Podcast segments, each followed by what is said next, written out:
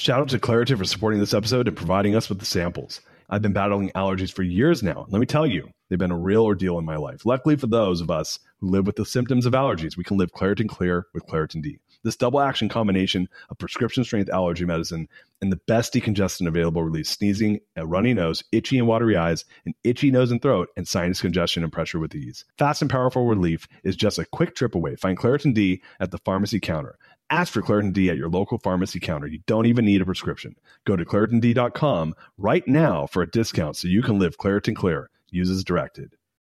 This episode is brought to you by Shopify. Whether you're selling a little or a lot, Shopify helps you do your thing, however you cha-ching. From the launch your online shop stage, all the way to the we just hit a million orders stage. No matter what stage you're in, Shopify's there to help you grow.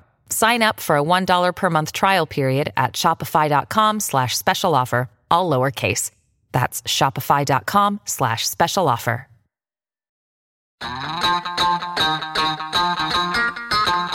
What's up, gang? Welcome to the Greatness Machine. I'm your host, Darius Mirshahzadeh. I'm so pumped to have you here with me. Now, listen, the Greatness Machine, we're about two things. Number one, people who are living their passions. And number two, those who are creating greatness in the world and doing both of these things despite the odds against them.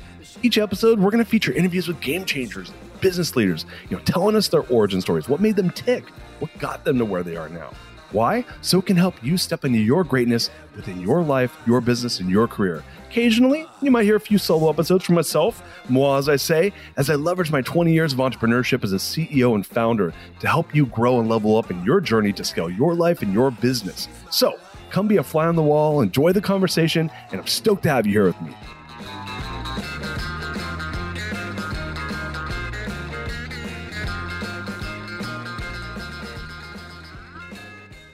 Sam Penny's in the house, baby. What's up, brother?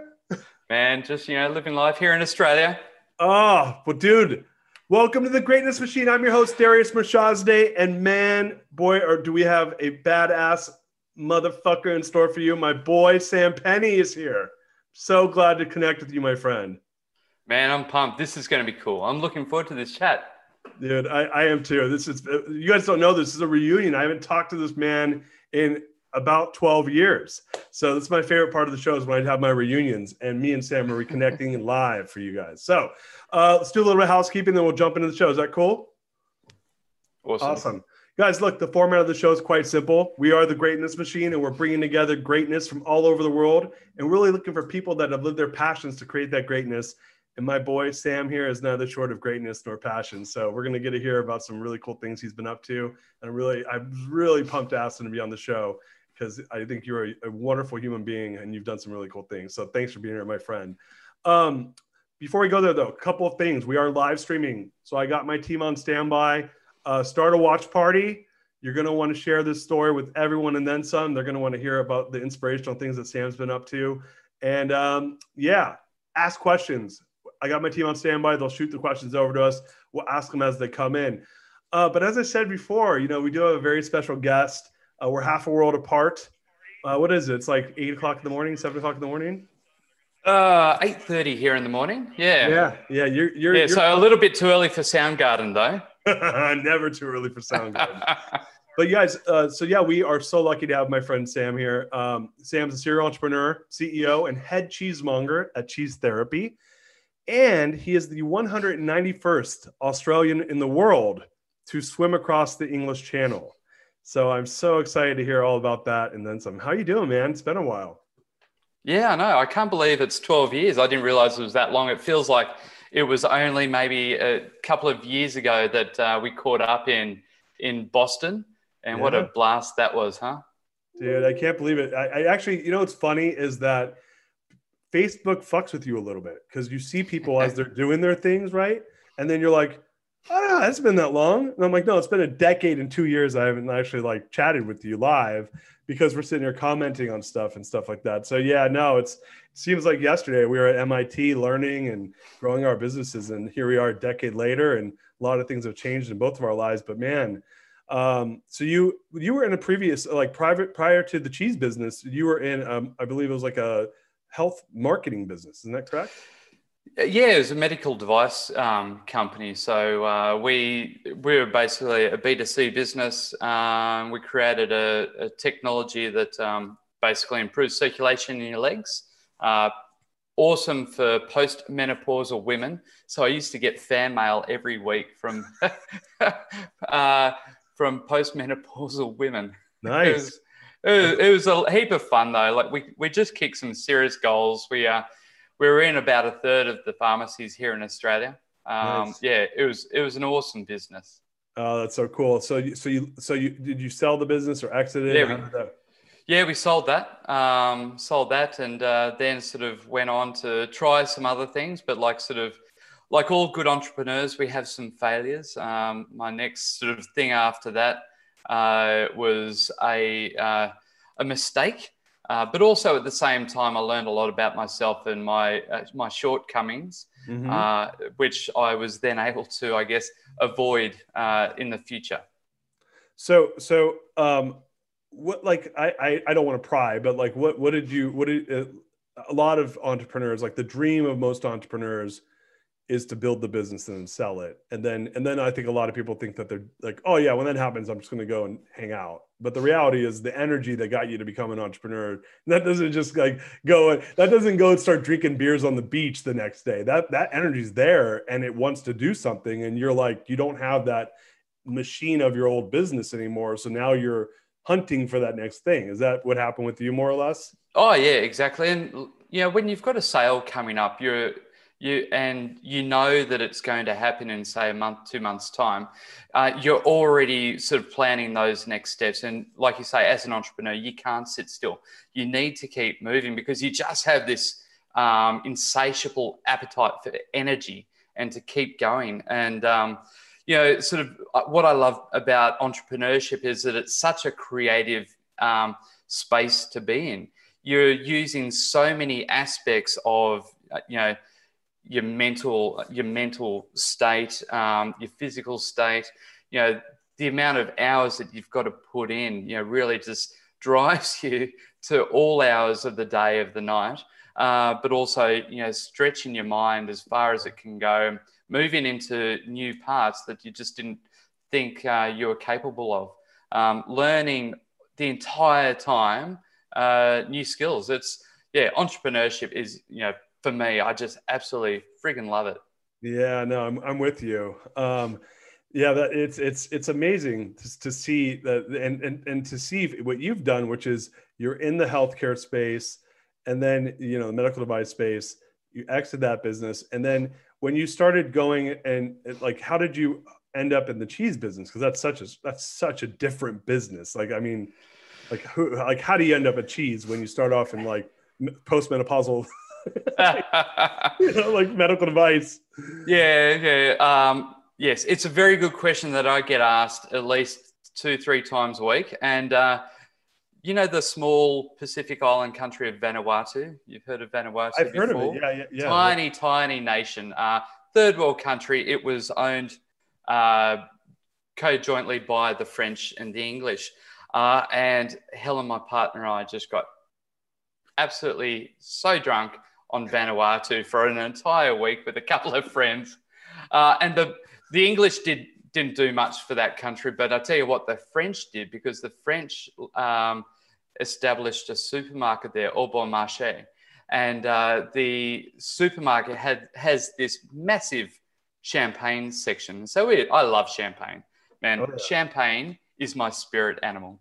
Oh, really? Uh, I love it. And uh, we were just drinking all these different champagnes every single day. But what it also had was this massive long uh, cheese cabinet, about sort of you know, five, 10 meters long. And it was jam packed full of amazing French cheeses, just stuff that I've never seen, smelt, tasted before. So every day we're having great champagne, but also having these really unique um, French cheeses. And when we came back to Australia, we just thought, you know, let's, you know, when you go on holidays, you want to recreate little parts of your holidays that brought you so much pleasure. So we went out uh, to get some cheese. Uh, but then we realized that we've lost that deli and cheesemonger culture here in Australia. Wow. Uh, everything's very much dominated here in Australia by two giant supermarkets. Uh, and because of the supermarkets, that you know, these two supermarkets have about 80% share in this country. Uh, so the produce that goes through there is just, it's all mass produced. It, really is quite flavorless. Uh, you know, has a shelf life on it that's sort of two months, um, two months long, uh, which for cheese is ridiculous. Uh, and so Helen and I just, you know, thought, well, how about we just fly some cheese in to Australia? And if, you know, we love cheese and we should, I'm sure that we could find other people who like cheese and we'll make a, like a little cheese club. Let's, you know, try and make a business. And that was seriously the extent of our market research on this business. Uh, oh, we like cheese. Other people like cheese. Who doesn't like cheese, right? Okay. Yeah, exactly. It's it's cheese. Um, yeah, and so we started. We launched four and a half years ago, uh, and so for four years it was just Helen and I. You know, uh, cutting cheese, wrapping cheese, packing cheese, sending cheese. You know, just eating cheese. You know, sort of every week, and just like it was just tours for four years, and then we hit 2020 and our business has just completely um, transformed. But uh, the link, I believe, between medical devices and my cheese therapy business is that uh, something that I have really worked out is that I enjoy uh, making people feel better. And that's what my medical device mm. company did. It made people feel better. Um, and, you know, cheese cheese makes everybody feel better. Yeah.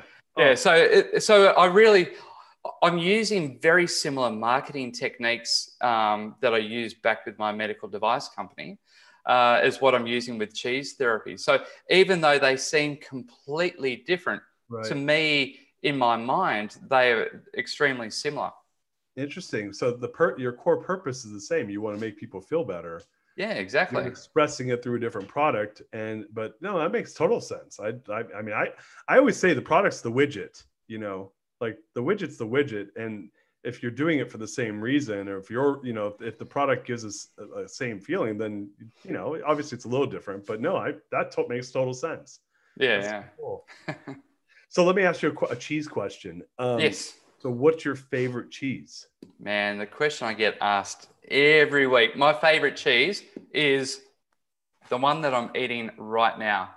Um, my, to be honest, cheese for me uh, is a lot. You know, it's I don't particularly look at it from the perspective of you know, sort of that's a nice camembert or something like that. I'm in a fortunate position where I know the cheesemakers, I know their backstory, I know what goes into making these cheeses, and exploring um, new cheeses with our makers, uh, you know, understanding how you know they might have had some hardships in making this particular style, and then tasting that that came through. Uh, the flavors of cheese change throughout the year. You know, you've got your autumn milks, your spring milks. Uh, you know, we might have a drought here in Australia, which changes the cheeses as well. So, um, but also the people that I'm sharing the cheese with.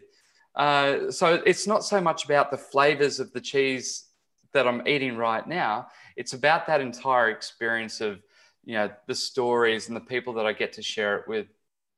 That's so cool. What do you guys do? Is are, are the are the makers all Australian, or you guys do stuff from like all over the world? Where are you getting? Yeah, um, yeah, we do all over the world. Uh, so we, uh, you know, at the moment, we're about 95% Australian cheeses, and that's because we've been struggling this year to bring in uh, a lot of the Australian, uh, the international cheeses. Got it. Um, yeah, but you know, so we've got some some pretty cool US ones coming up uh, later in the year. We've I've got one particularly for uh, for Christmas, which is a US cheese.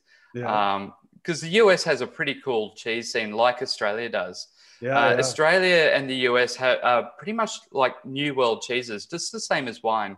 You know, Australia and the US, um, when it comes to cheese and wine, aren't constrained by the rules that Europe has placed on them. Right. And so our cheesemakers get to um, get to really uh, try new things. You know, and the cheese out of the US, I love this one. I do it every year. It's called Barely Buzzed by Beehive. Barely Uh, it barely buzzed. It's a hard cheese, like a cheddar, um, okay. but it's coated in uh, lavender lavender oil and coffee grounds.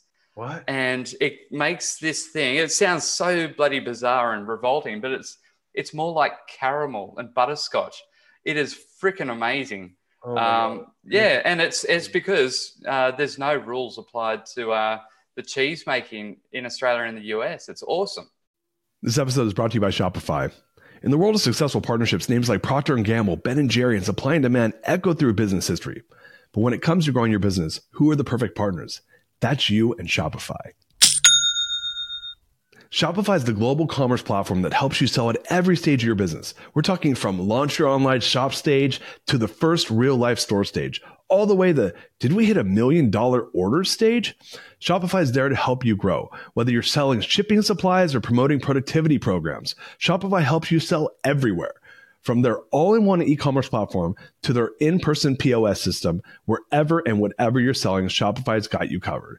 Shopify helps you turn browsers into buyers with the internet's best converting checkout up to 36% better compared to other leading commerce platforms. And sell more with less effort thanks to Shopify Magic, your AI powered all star.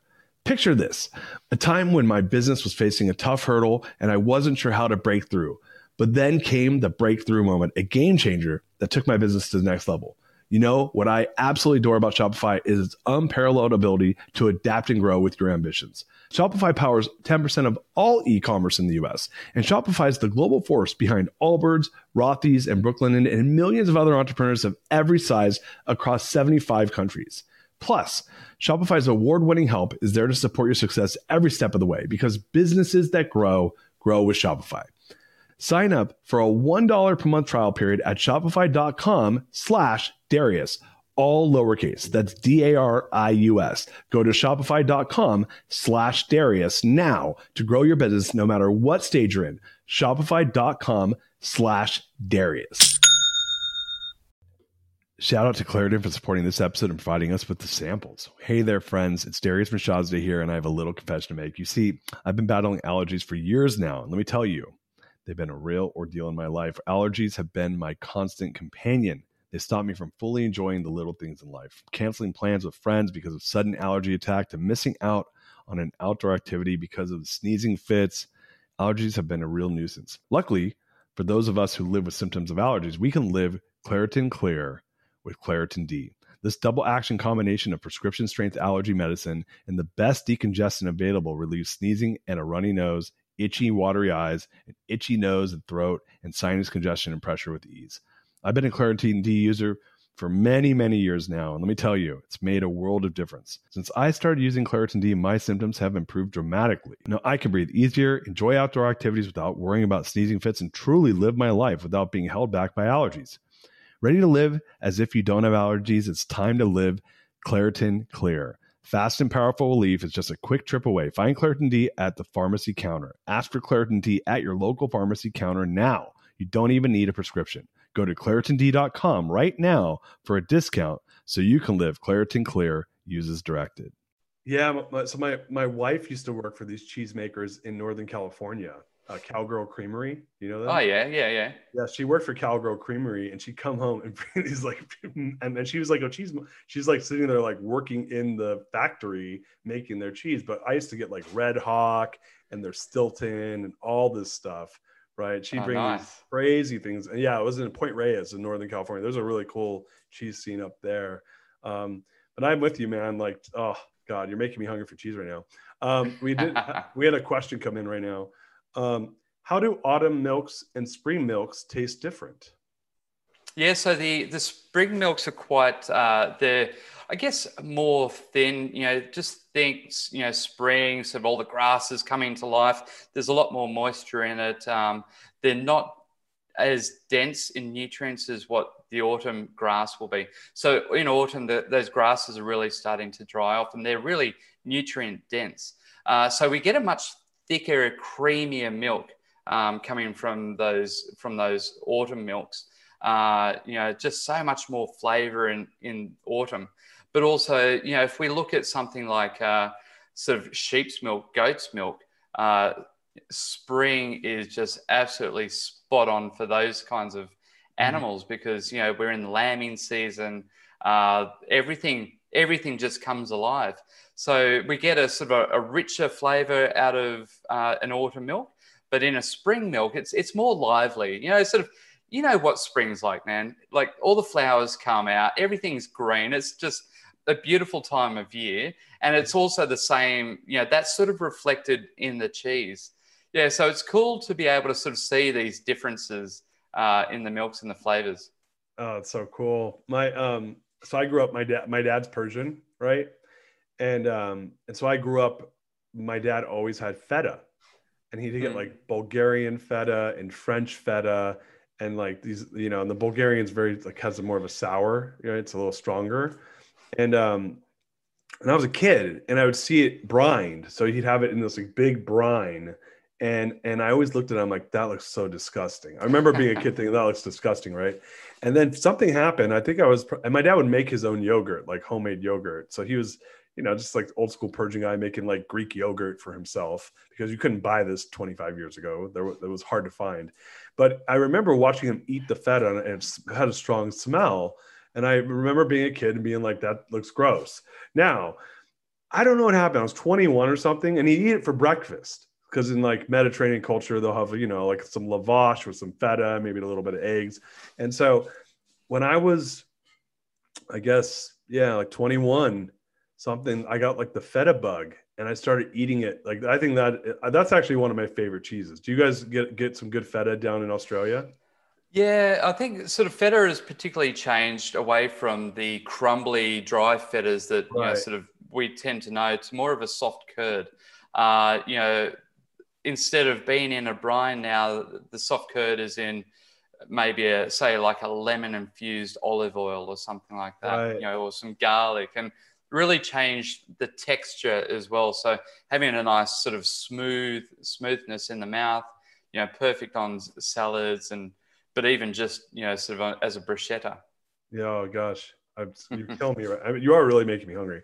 it's dinner. It's dinner. Dinner time where I'm at. And we're talking about amazing cheeses. Um, so I want to switch gears here. So you, you guys started the business four and a half years ago.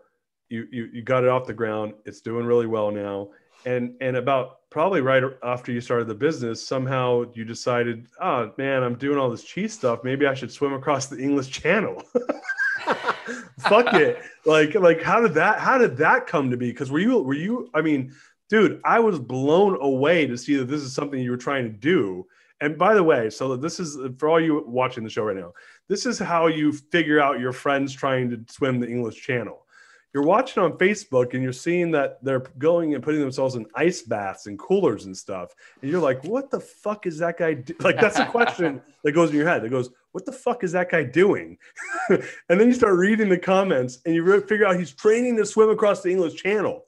And I was like, no way. That's crazy. So let me ask you a question. Were you a competitive swimmer before you did this, or was this just like this thing you decided to do? Yeah, I swam uh, as a kid, you know, sort of like, you know, sort of most sports as a kid, you sort of finish at the end of high school.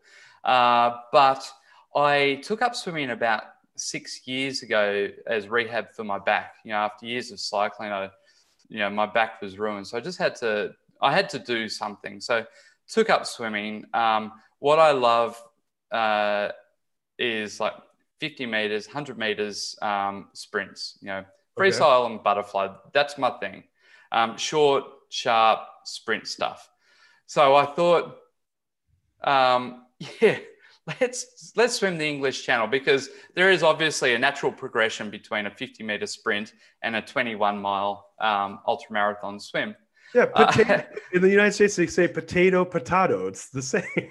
yeah, exactly. You, you can see like sort of so, um, and so basically, I've always had this fascination with uh, just trying to do new things. You know, stuff that people just go you know, you can't do that. If someone says you can't do that, it's like a red flag, and it's going, yeah, I'm going to give it a go. Uh, and, and so I, I here in Australia, we had a couple of um, really famous swimmers back in the 80s, I think it was. So, you know, as part of my childhood, I knew a couple of these big names of the English channel. Uh, and then, you know, the beauty of YouTube, I started hopping on, watching everybody who had, you know, sort of put a YouTube video up, seeing their experience of it. And, and I just thought, you know, I actually want to try that. I want to see what it feels like to not just swim the English Channel, but to prepare for something like right, this. Right. Uh, because I just thought, you know, sort of, I can I can change and adapt to anything pretty much. And so I just thought, yeah, I'm going to give this a go. Uh, and so I got a coach. Um, my coach actually holds the record for the English Channel, uh, and you know he only lives about an hour from me, which was absolutely spot on, brilliant. Um, I live at the ocean here on the Sunshine Coast, so I've got the perfect place to to train. Uh, but yeah, sort of swimming more than one kilometer was ridiculous. Uh, so that's where I just decided, yeah, let's give it a go. Uh, I was really fit for 50 meters, 100 meters swimming. Um, and yeah, so I just thought, all right, I'm just going to give this a go. Um, I went and did my first cold water camp down in Melbourne. So the water was about 16 degrees. And for the English Channel, you need to do a qualifier swim, um, which is six hours in less than, I think, 15 or 16 degree water. Okay. Um, but, you know, I lasted about four hours. I was so cold, but I didn't have to, you know, my English channel was another 18 months away or so, 15 months away. Uh, but about a week after that, uh, my coach called me up and said, Sam, there's a spot that's come up in three months' time. We reckon you're fit for it. So my my 18 month prep became three months. And yeah, three. Oh. I know. And then three months of transition from 50 meter swimmer into a 21 miler. Wait, wait, wait, wait, wait. So you did the qualifying swim, but you didn't qualify. And then I did. I had to th- then go to Sydney uh, to do another qualifier, which was even colder. Um, but in be, sort of knowing that I had had three months to acclimatize to cold water, uh, yeah, then I just started doing anything that I could to be cold. You know, uh, winter, wow. I just, you know, I was shorts and t-shirt everywhere. Uh, there's a cold pool uh, at our National Cricket Centre near me, which was at, about 11, 12 degrees. So I'd sit in that for an hour or so. Uh, yeah, and so it was, man, but it was just one of the best experiences of my life um, going through that in, in immense transition uh, and then swim in the English Channel. Yeah, the, when you have prepared spot on, um, and I did, I prepared absolutely spot on, did everything my coach said, my nutritionist said. Uh, I listened to my crew on the boat and did exactly what they needed me to do. Uh, it was almost like a victory lap. It was it was great, and I really enjoyed the day.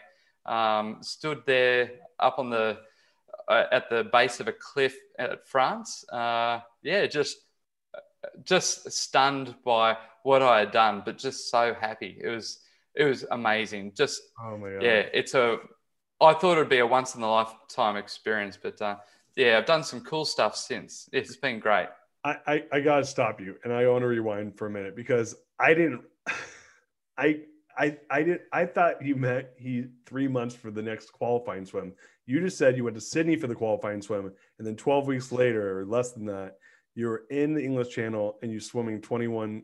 It's 21 miles. I don't know how many kilometers that is. Like 34 k's. Yeah. 34 kilometers, right? So, um, and just for I, I'm I'm not good at converting Celsius to Fahrenheit, but what is how what's the I, I think the temperature is 64 degrees Fahrenheit for the English Channel. Is that about? Is oh, I have no idea what it is in Fahrenheit. Oh, yeah. I'm, I'm, I'm, gonna I'm gonna bust out a calculator right now. Sorry, guys, we're in the middle of the show, but we're gonna go because our country is are idiots and we're on, on the metric system. I'm gonna we're gonna do this the right way. Okay, Celsius to Fahrenheit. Sorry, my, I should have my team do this, but I'm gonna do it. All right, Celsius to Fahrenheit calculator. All right. Uh, so you said it was it was uh, when you were training. You were training in what temperature? Uh, about 11, 12 degrees. Fuck. So I don't know what that's in Fahrenheit. Okay, for for for everyone in the United States, that's 51.8 degrees Fahrenheit. So you're like 18, 19 degrees above freezing. Um, and so that's for 11. Let's say it's 12, 53.6. Dan, that's what you were training in? Is that right? Yeah, yeah, that's a, so. That was when I was doing my cold water acclimatization for that first um, attempt, um, and it was it was fantastic. And so then I thought, well, yeah, what next? I hate cold water, uh, so then I came across this other thing called an ice mile. So work out what 3.9 degrees is on your calculator. Uh, it's 39 degrees. It's just There seven degrees above freezing. You're almost in frozen ice. Yeah, yeah. So I did a, uh, I did a, an ice mile, right? So the water was, what was that? Yeah, it's like Ah. it's, it's three, 39 degrees Fahrenheit. 39 degrees. So the water was 39 degrees. The air temp was minus 2.2. So, you know, sort of that's probably about, you know, it's like 28 or so. Yeah, yeah, it's below freezing. Yeah, yeah. Um, no, it's if, if if it was raining, it'd be snowing. It's snowing outside essentially. it was snowing whilst I did my swim.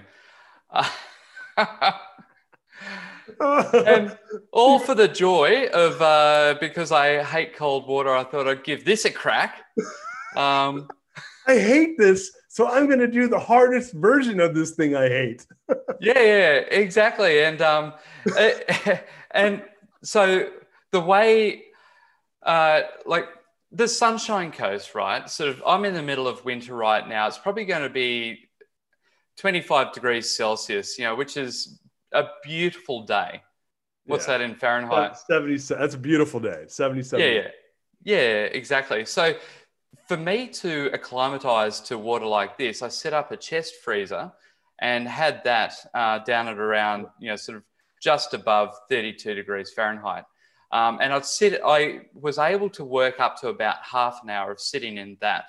Um, and yeah, that was, and I was doing that every second day because I knew that um, to be able to achieve this ice mile, you know, I really needed to focus and um, and get this thing done. And I think sort of when I look back on a lot of the things that I do, there's certain things that I can control, like my my fitness, my mental attitude, my you know cold water acclimatization. And so when I decide, yep, I'm going to do something, I'm going to do it. And for something like the ice mile, it is such a dangerous event that you you just can't go into it half cocked. You know, you've got to get get into this thing. Um, yeah, and so it was like seriously hard. It took me an hour to stop shivering afterwards. Um, I was in a car which was boiling hot. Like, you know, sort of we had the heaters in our van blaring full on afterwards. I'm just uncontrollably shaking. Um, I was so tired after it from just the shaking afterwards. It was phenomenal. How Yeah. long did it take to swim that mi- the mile? Uh, 25 minutes. So Yeah. And, and so when when you're, I mean, I guess there's there a boat so you don't freeze. I mean, you could die of hypothermia. I'm, assu- I'm assuming that's your biggest risk. I mean, what happened? Yeah. They're like making sure that you're not like passing out. I mean, like Oh yeah, so I, ha- I had a guy in a kayak next to me. Uh, the first day, on the day before, I had to do like a 1K qualifier kind of thing. And during this thing, I had these three dizzy spells whilst I was out swimming. And it, it actually really scared me. And I just thought, you know, looking up at this guy on an inflatable kayak, um, I just looked at him. I just thought, if I passed out, I'm fucked. Like, know, there's no not- way. He's not, real, he's not There's no way this guy was going to save me. oh yeah, yeah, yeah. There's no way that guy's not diving into freezing cold water to save you. He's Huh? like, "Ah, help, help. Yeah, and um, and then we uh, and then that night we were sort of we were staying in the same house, and he proceeded to tell me how he saw two people die the year before doing it. I was going, fuck, like, why are you telling me this the night before this swim? Yeah. So I what's he- could- What's I- he trying to do? Like, oh man, I don't know. I could not swim. I could not um, sleep that night. I was just petrified because I also had my kids there as well. I just thought, geez, you know, what if something did happen? But um, right before my swim, uh, in like the three, four minutes before, I was in the car just warming up and getting a little bit psyched up for it. Um, not feeling very confident though. All of a sudden, the sun came out, uh, and then I reflected on all the the actual hard work and training that I've done for this thing. Yeah. Uh, then all of a sudden, the uh, the whole process became more of a formality. It was unreal. It was such a great wow. thing to be part of. Yeah. Wow. So so I'm gonna I'm gonna tell you a secret. You want to know a secret right now? Yeah. All right. So I I um I don't know if you remember. I lost a bunch of weight since you last saw me. Right? Yeah, yeah, yeah. I, I look different, and so I, I once I had lost weight. i I've always been a pretty active guy, but I was just you know I had this weight problem as I became an adult, and and then and then I lost the weight, and I was like, oh man, I'm gonna go. You know, like like I'm going to hit the gym hard because I always love going to the gym. So I got back into the gym and I'm lifting and I kind of got careless and I tore my I've tore this rotator cuff in college. I was a wrestler in college. So I tore this rotator cuff lifting in college, and I always loved to lift. And then I tore two of my like two of my tendons in my rotator cuff on this side. So this is like October 2018. Now, fast forward to March of 2020. I've been dealing with this fucking torn rotator cuff now for like 14 months. And I went and got an MRI and all this stuff. And the guy's like, dude, we're gonna have to cut through a bunch of clean tissue to repair it. Bro, I'm like, what this, what the hell is the point of that? Like, you're gonna cut through healthy ligaments to repair a torn one and then repair the, the healthy ones. Uh, he said, it's probably going to put you in a worse position than you're in right now because it's so deep in your. And I said, well, I'm not going to do that. So what are my options? He said, well, you know, you probably just deal with physical therapy and see what you can do. So anyway, long story short, I do the physical therapy. It gets a little bit better, but it's still like just bothering me. And it's actually now like shoulder blade. And so COVID's here and I haven't worked out for a couple months because I was doing like some Pilates and stuff like that. And I got a pool. I built a pool, and I've never had a pool before. And I built the pool so it's 14 feet long and 30 feet, or 14 feet wide, 34 feet long. It's like almost half the size of a 25 meter pool. And so it's, it's intentionally so I could swim in it. And I was like, well, I got this pool. Well, first of all, actually, I'll take that back. I went, now you're in Australia. You guys may not have had this problem, but here in shit show America, I went to go buy weights, but all the weights are sold out because everyone. Well, Australia was like that too. Yeah. Weights and bloody toilet paper. Yeah, fucking dumbbells and toilet paper and hand sanitizer. So the, the, trifecta. And so I was like, you gotta be fucking kidding me. Like everyone's on eBay selling them for like five times their normal price. So I was like, well, looks like I can't buy dumbbells to work out. So then I'm like, hey, dummy, you got a pool in your backyard and it's like early spring. You could go in the pool and it's still March. And I was like, ah, it's too cold. I'm not doing that. So then by by the beginning of May, I was like getting stir crazy. I've been in the house now for seven or eight weeks. I haven't worked out. I put on a couple pounds, and I'm like, fuck it, I'm gonna swim. Dude, I've swam every single day now since March, since May 9th, with the exception of like one or two days. And I now I and on Saturdays I do my distance swim, and this is just it's 34 feet long, right? So I'm up wow. to, I'm up to almost two miles in the pool. Now I've never been a swimmer ever but I go every day and I swim. So then I was like, man, I wonder if there's like a distance swim I can do. Like this, I've never been able to do endurance sports because I got short legs that are with flat feet and bad knees. And so, but I, but I can do, but I can swim for like a couple. Hours. I'll go in the pool for two hours and swim and like, fine. So I was like, man, I'm gonna talk to Sam because I think I might want to try to swim the English Channel. Like, I think that, like, I was so blown away by you doing it. I'm like, that's a really cool goal. Like, yeah, it so, is. It's it it man, everything about it. Like sort of it changes your entire lifestyle. It changes your focus. Uh, it's something that involves your family as well. Um, and it, it is a huge feat to undertake, uh, but it is just amazing. And the people who make it, you know, about maybe half the people make it, but the ones who don't make it are the ones who just haven't done the right prep. You know, you oh. don't need to be a you know sort of a you know a swimmer all your life to swim the English Channel. You just need that pure grit and determination to to you know to get there. So yeah. when you so when you did it, you get in the water. It's cold, right? But you've been pr- preparing for it, and I, if I recall correctly, you actually had to gain weight to do this. Is that is that? Yes. So I've been to the English Channel twice now. So the first time was August 2018. That was in the middle of English summer. Um, I I had the absolute dream day. There was no wind. The water was glassy. The the water temp was the hottest day of the entire year. The wow. air temp was, you know, one of the hottest days as well. Um, I started in sunshine, finished in sunshine. I had the absolute dream English Channel run. It was unbelievable, and like nobody, nobody gets to start in sunshine, finish in sunshine. Um, nobody gets, you know, just these conditions. You, you know, one thing my coach uh, instilled into me is that you train for the worst conditions. And right. you know, when there were massive storms off the coast here, I'd, I'd, get out in the ocean for you know four six hours at a time and just swim through crap, you know, utter crap slop um, conditions. Uh, but yeah, sort of, and then you know you sort of train for the worst and hope for the best. And man, I got even better than what we'd ever hoped for. It was so unreal. Wait, so you go out and maybe I don't want to swim the English Channel now.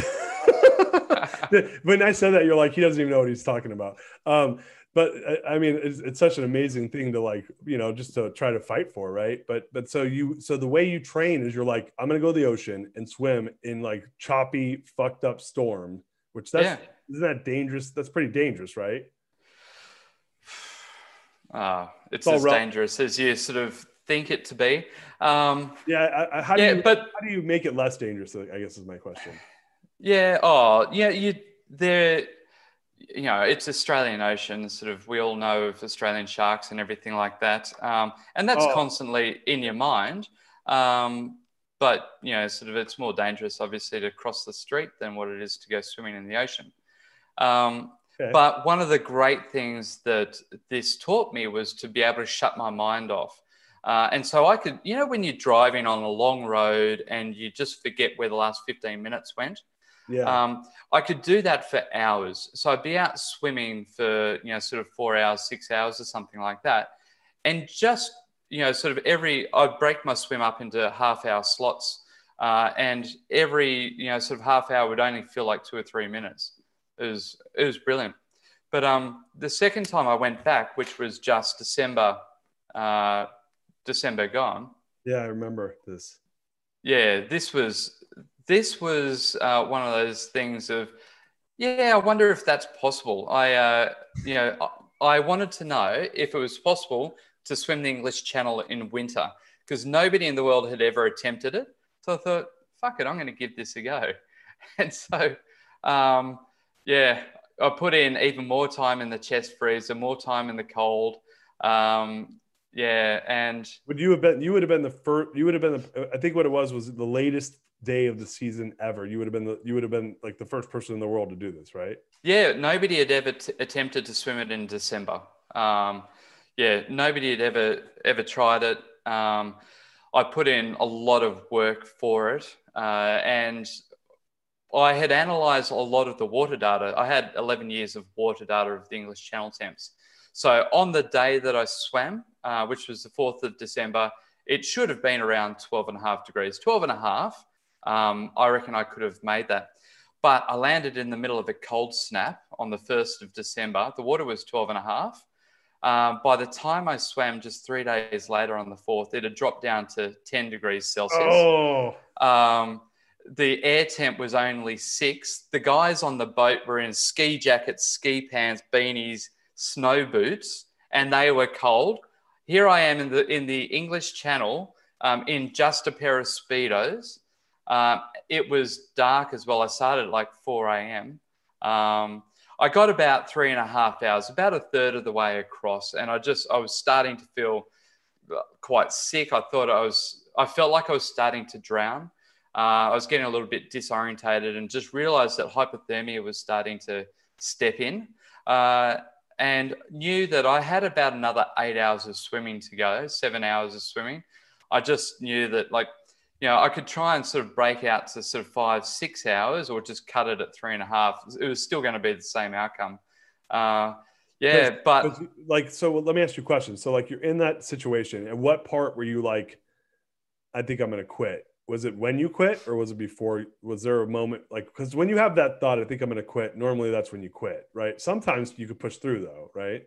So, oh, I went downhill really fast in the matter of 20 minutes. um, there was this really weird orange glow to the north.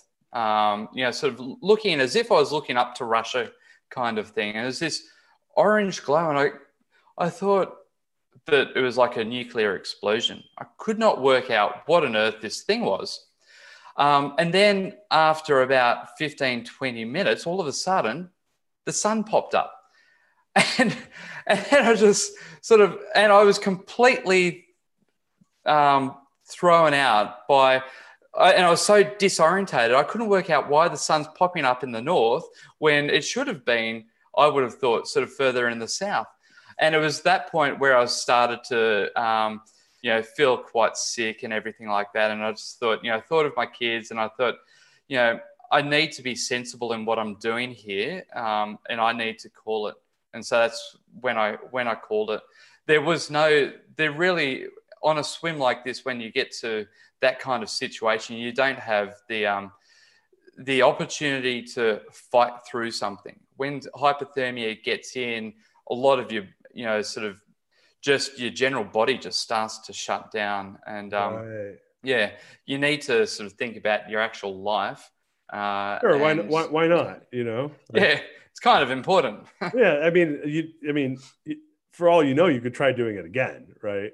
I mean, yeah, and look, uh, certainly a question I get asked a lot. Um, when am I doing it again? It's not going to be this year, I can tell you that, because really we're not flying anywhere. Right. But uh, yeah, look, um, I would never say never. Yeah, man. Wow. That's that's crazy. I I I mean, when I because I watched that and I was like, I'm like, wait, but you already did this swim, and then I realized that the challenge wasn't the swim; it was that you were doing it in winter. yeah, yeah, and it was like I was obviously uh, I was disappointed when I sort of I quit. Um, yeah. But I got back to my apartment. My crew brought me back, um, and uh, I spoke to Helen back in Australia, and you know, sort of, you know, a few tears, but then all of a sudden, uh, all these messages from right around the world started to flood in, and I, I had thousands of messages from people around the world just saying how inspired they were, and it wasn't, you know, yeah, I quit, but what it was was that I actually gave it a go. I went out there and put my balls on the line to try something that nobody had ever tried before. And um, yeah, you know, so I had all these photos of people, you know, all through the US in your winter there, all these people sharing photos of their lake that um, that they went for a swim in that morning because I was swimming in the English no Channel. Way. It was unbelievable, and um, it really showed me that uh, people respect someone who has a go um, a lot more than you know someone who just keeps winning. Yeah, well, and and and look, the reality is like, and I think also, and I don't know, I don't know Australian culture well enough, but American culture is all about the underdog, man. It's all about like like Rocky the movie, you know. That's like American, like like yeah. dude, like the fact that you like, of course you didn't do it. It's fucking impossible what you did, but the fact that you tried means that you didn't give a shit that it was impossible, and that that I think speaks to the much higher ideology of like not giving a shit that it's impossible and giving a go at it to your point. So so impressive, man. I'm so proud to be your friend and even like know someone that tr- like I'm telling you, I, I was like literally I was like, you know, I really like swimming. I think I want to try to challenge myself. And I was like, how many people have swam the, the English Channel? You know, because I knew you did it, and I would never have thought even consider. And, I, and look, I live in Texas now, so there's not a lot of good places to train here, so I'm landlocked. but but even but even for it to even be a, a drop in my mind, it's because a, someone like you, and I wonder how many people you've inspired, man. That's just so cool, so impressive. Really. Yeah, like you know, the English Channel is the Everest of of um, you know the sport. Um, but it's something that a lot more people can attempt uh, because it's swimming. Yes swimming is such a great sport.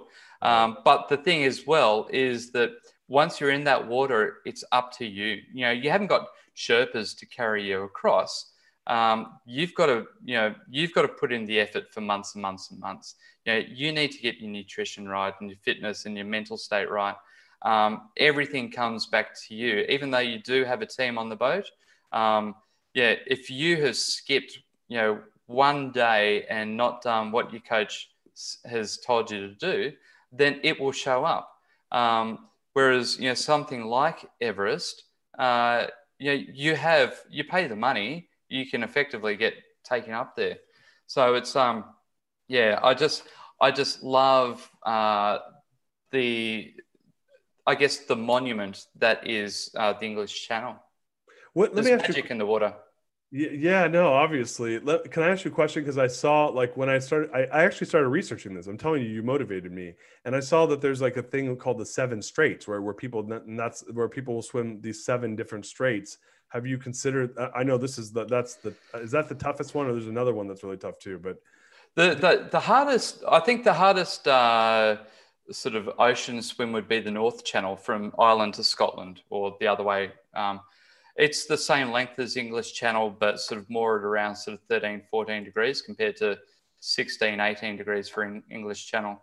Um, yeah, Seven Oceans, it's not something that interests me at all because, you know, when you've done the English Channel, it is like the Everest, you know, sort of why go and try something a little bit lesser? But I think that that's why I wanted to go back and try the English Channel again in winter because you know sort of it, it is like you know trying to climb everest in winter um, yeah. everybody thinks it's possible and at this stage it still is but uh, i reckon that uh, it's one of those things that one day someone's going to crack um, yeah and I, I hope it's I hope it's going to be me yeah man you're like the jesse owens of english channel swimming just like four four four minute mile whatever. Um, so yeah, so so look, we're we're heading towards the end of the show here, but um, uh, I have a question for you. For, that's selfish, my own selfish question. But before we go there, um, right, we got COVID. Your business is crazy. You haven't been able to swim because of that. But I I can't imagine that a person like you doesn't have some semblance of an idea of what the next challenge is. Like, what are you what are you what are you throwing around? Yeah, uh, well, I was going to do a run from uh, in Tasmania uh, from Launceston to Hobart. So that's around, that was going to be around 200 miles. Uh, and that was uh, for a charity that I'm an ambassador for called Just Like Jack. Okay. Um, yeah, so I was I was really pumped about that one, but uh, that was meant to be October, but that just got called off. Um, yeah, so. of at at this stage, um, my sort of uh, long marathon stuff is my cheese business at the moment. You know, we've we what we do. Um, you know, like what month are we in? August. Yeah. Um, yeah our August is about three times our revenue of all of 2019. Wow. So we've had, yeah, man, we've had like a what a 36 fold increase in our business. Um, wow. And so, as you can imagine, sort of all the growing pains that go with that. Um, mm-hmm. And it's just, you know, sort of 5 a.m. to 10 p.m. days. So, uh, yeah, this is this at the moment is my endurance event. um, but it's just, you know, sort of whilst we've got this opportunity, we're just going as hard as we possibly can. And I think that um, if it wasn't for the stuff that I've done, you know, English Channel and Ice Miles and those kinds of things, um, I think that that really taught me a huge amount about focus and belief in my own abilities, which has, you know, sort of allowed me just to go super hard. You know, we're trying new things, stuff, you know, we're re- we have changed uh, the cheese scene here in Australia. Um, you know, we would be the third largest retailer of cheese in the country now, behind wow. the two supermarkets. So, yeah. in terms of artisan cheese, we're the largest. Um, back in February, it was only two of us. Now there's about 25 of us. Oh, wow. Um, oh, man, it's just crazy. So, but the focus that I've learned um, and that self belief is just one of the greatest gifts that the English Channel has given me. Oh, wow, man. I love it. So, um, I think you might know, I, I just wrote a book. Yeah, yeah, yeah. So, you, you, what you probably don't know is that the book originated from our experience at MIT together. That's actually yeah. our last night at MIT with this thing happened that we did as a group that was like this seed got planted that turned into my I became obsessed with core values because of the, the what happened in that group on that night and uh, and turned into a book. And so the book's all about how do you how do you essentially turn the core values into the, an immersive language for your organization or for your life? You can it's, it's specific for business, but you can apply it to any organization, and including a family or your or yourself. And so, um, my question for you is, you know, if you, if you think about you know your current the do you guys have you guys I'm assuming you guys have your core values for the cheese business. Is that do you, have you guys done that? Oh, look, I think we talk about our core values every day, but I haven't got them written down on a on a sheet of paper or a board. Okay. Um, but, you know, yeah. but, but, you know what they are. So, yeah. So, so, my, so what, I, what I was going to ask you is, you know, when you think of your life and you think of your your the business you're doing right now, you think of these the like what core value do you think is really you know is really the core value that kind of resonates with these different things that you're doing that kind of are these great things that that make you feel like you're alive? Yeah, I think so. The greatest thing is to always have a go. Um, you know, that's what we do right through cheese therapy. You know, we're trying new things. We're just thinking we're not constrained by the rules. Um, you know, all of my sort of sporting endeavors, I'm always, you know, constantly trying new things.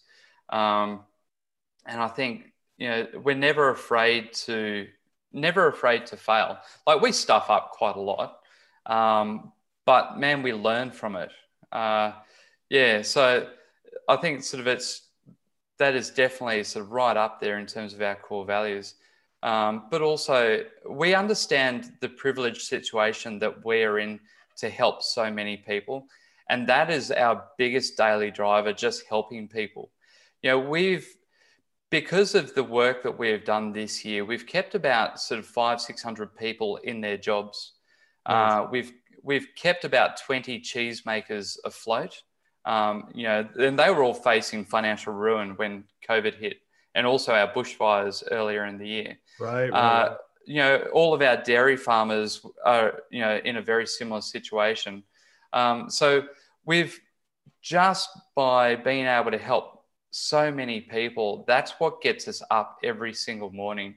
Just being able to make a difference um, with the work and the effort that we do. Oh man, I love it, brother Sam. So much gratitude, man. Thank you for coming on here, man. It was the, this was really fun and it was very cool to hear your story and and I, I wish you guys all the best of luck with the business and and um, dude, just keep doing what you're doing, man. It's so fun to watch you from the outside. Awesome. Thanks a lot, Darius. All right, guys. Well, listen, um, yo, I always forget. Where can people find you guys? Obviously, you guys are you guys are, you guys just shipping in Australia? Are you guys shipping elsewhere? I mean, obviously with COVID, it might be different now. But what's going on? Where can people follow you? Where can they find you? Yeah, look, um, jump onto Facebook, uh, Cheese Therapy on Instagram and Facebook, uh, and you never know, we might be in the US shortly. Ah, okay. And then what about if they want to follow your adventures in uh, with extreme swimming? Where, where... Yeah, uh, Facebook. My Facebook page is Sam Penny, middle-aged bloke, but can swim good. you guys, you heard it. You heard it here. Uh, I love that, um, guys. Uh, as far as everything goes, we got another show coming up here in a little bit with Daryl Lamon. Uh, she's gonna be talking about New York City and writing and being a professor and all these amazing things. Uh, follow us at the Real Darius M on Facebook. That's where all this live stuff originates from. You can subscribe at the YouTube channel. Um, our channel is the Real Darius, or go to my website therealdarius.com and you can subscribe, sign up for our newsletters, gets all the updates, and we'll be following up, uh, sending out some information about these talks, updates, clips, all that good stuff. So thank you so much. We'll see you guys later. Peace.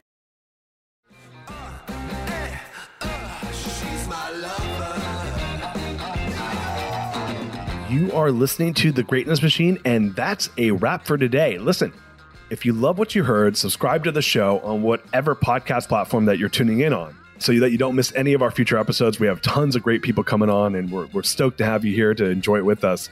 Leave us a review. Tell us what you love most about this particular episode. We love getting the reviews. We love to see what you guys love most. And if this particular episode, you know, made you think of someone who's leveling up in their business and in their life, print screen, share it with them. Leaders are the best givers, and after all, we're all here to support and grow with each other.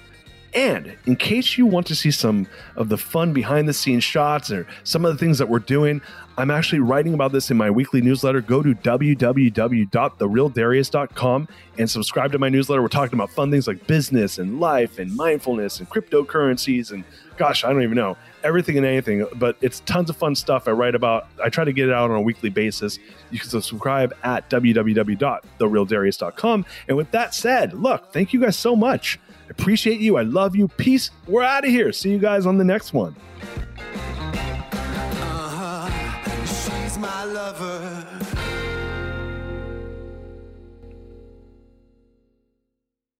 This episode is brought to you by the Yap Media Podcast Network. I'm Hala Taha, CEO of the award winning digital media empire, Yap Media, and host of Yap Young and Profiting Podcast, a number one entrepreneurship and self improvement podcast where you can listen, learn, and profit. On Young and Profiting Podcast, I interview the brightest minds in the world and I turn their wisdom into actionable advice that you can use in your daily life. Each week, we dive into a new topic like the art of side hustles, how to level up your influence and persuasion, and goal setting. I interview A list guests on Young and Profiting. I've got the best guests, like the world's number one negotiation expert, Chris Voss, Shark Daymond John, serial entrepreneurs Alex and Leila Hormozi, and even movie stars like Matthew McConaughey. There's absolutely no fluff on my podcast, and that's on purpose. Every episode is jam packed with advice that's going to push your life forward. I do my research, I get straight to the point, and I take things really seriously, which is why I'm known as the podcast princess and how I became one of the top podcasters in the world in less than five years. Young and Profiting Podcast is for all ages. Don't let the name fool you. It's an advanced show. As long as you want to learn and level up, you will be forever young. So join podcast royalty and subscribe to Young and Profiting Podcast, or YAP, like it's often called by my YAP fam, on Apple, Spotify, Castbox, or wherever you listen to your podcasts.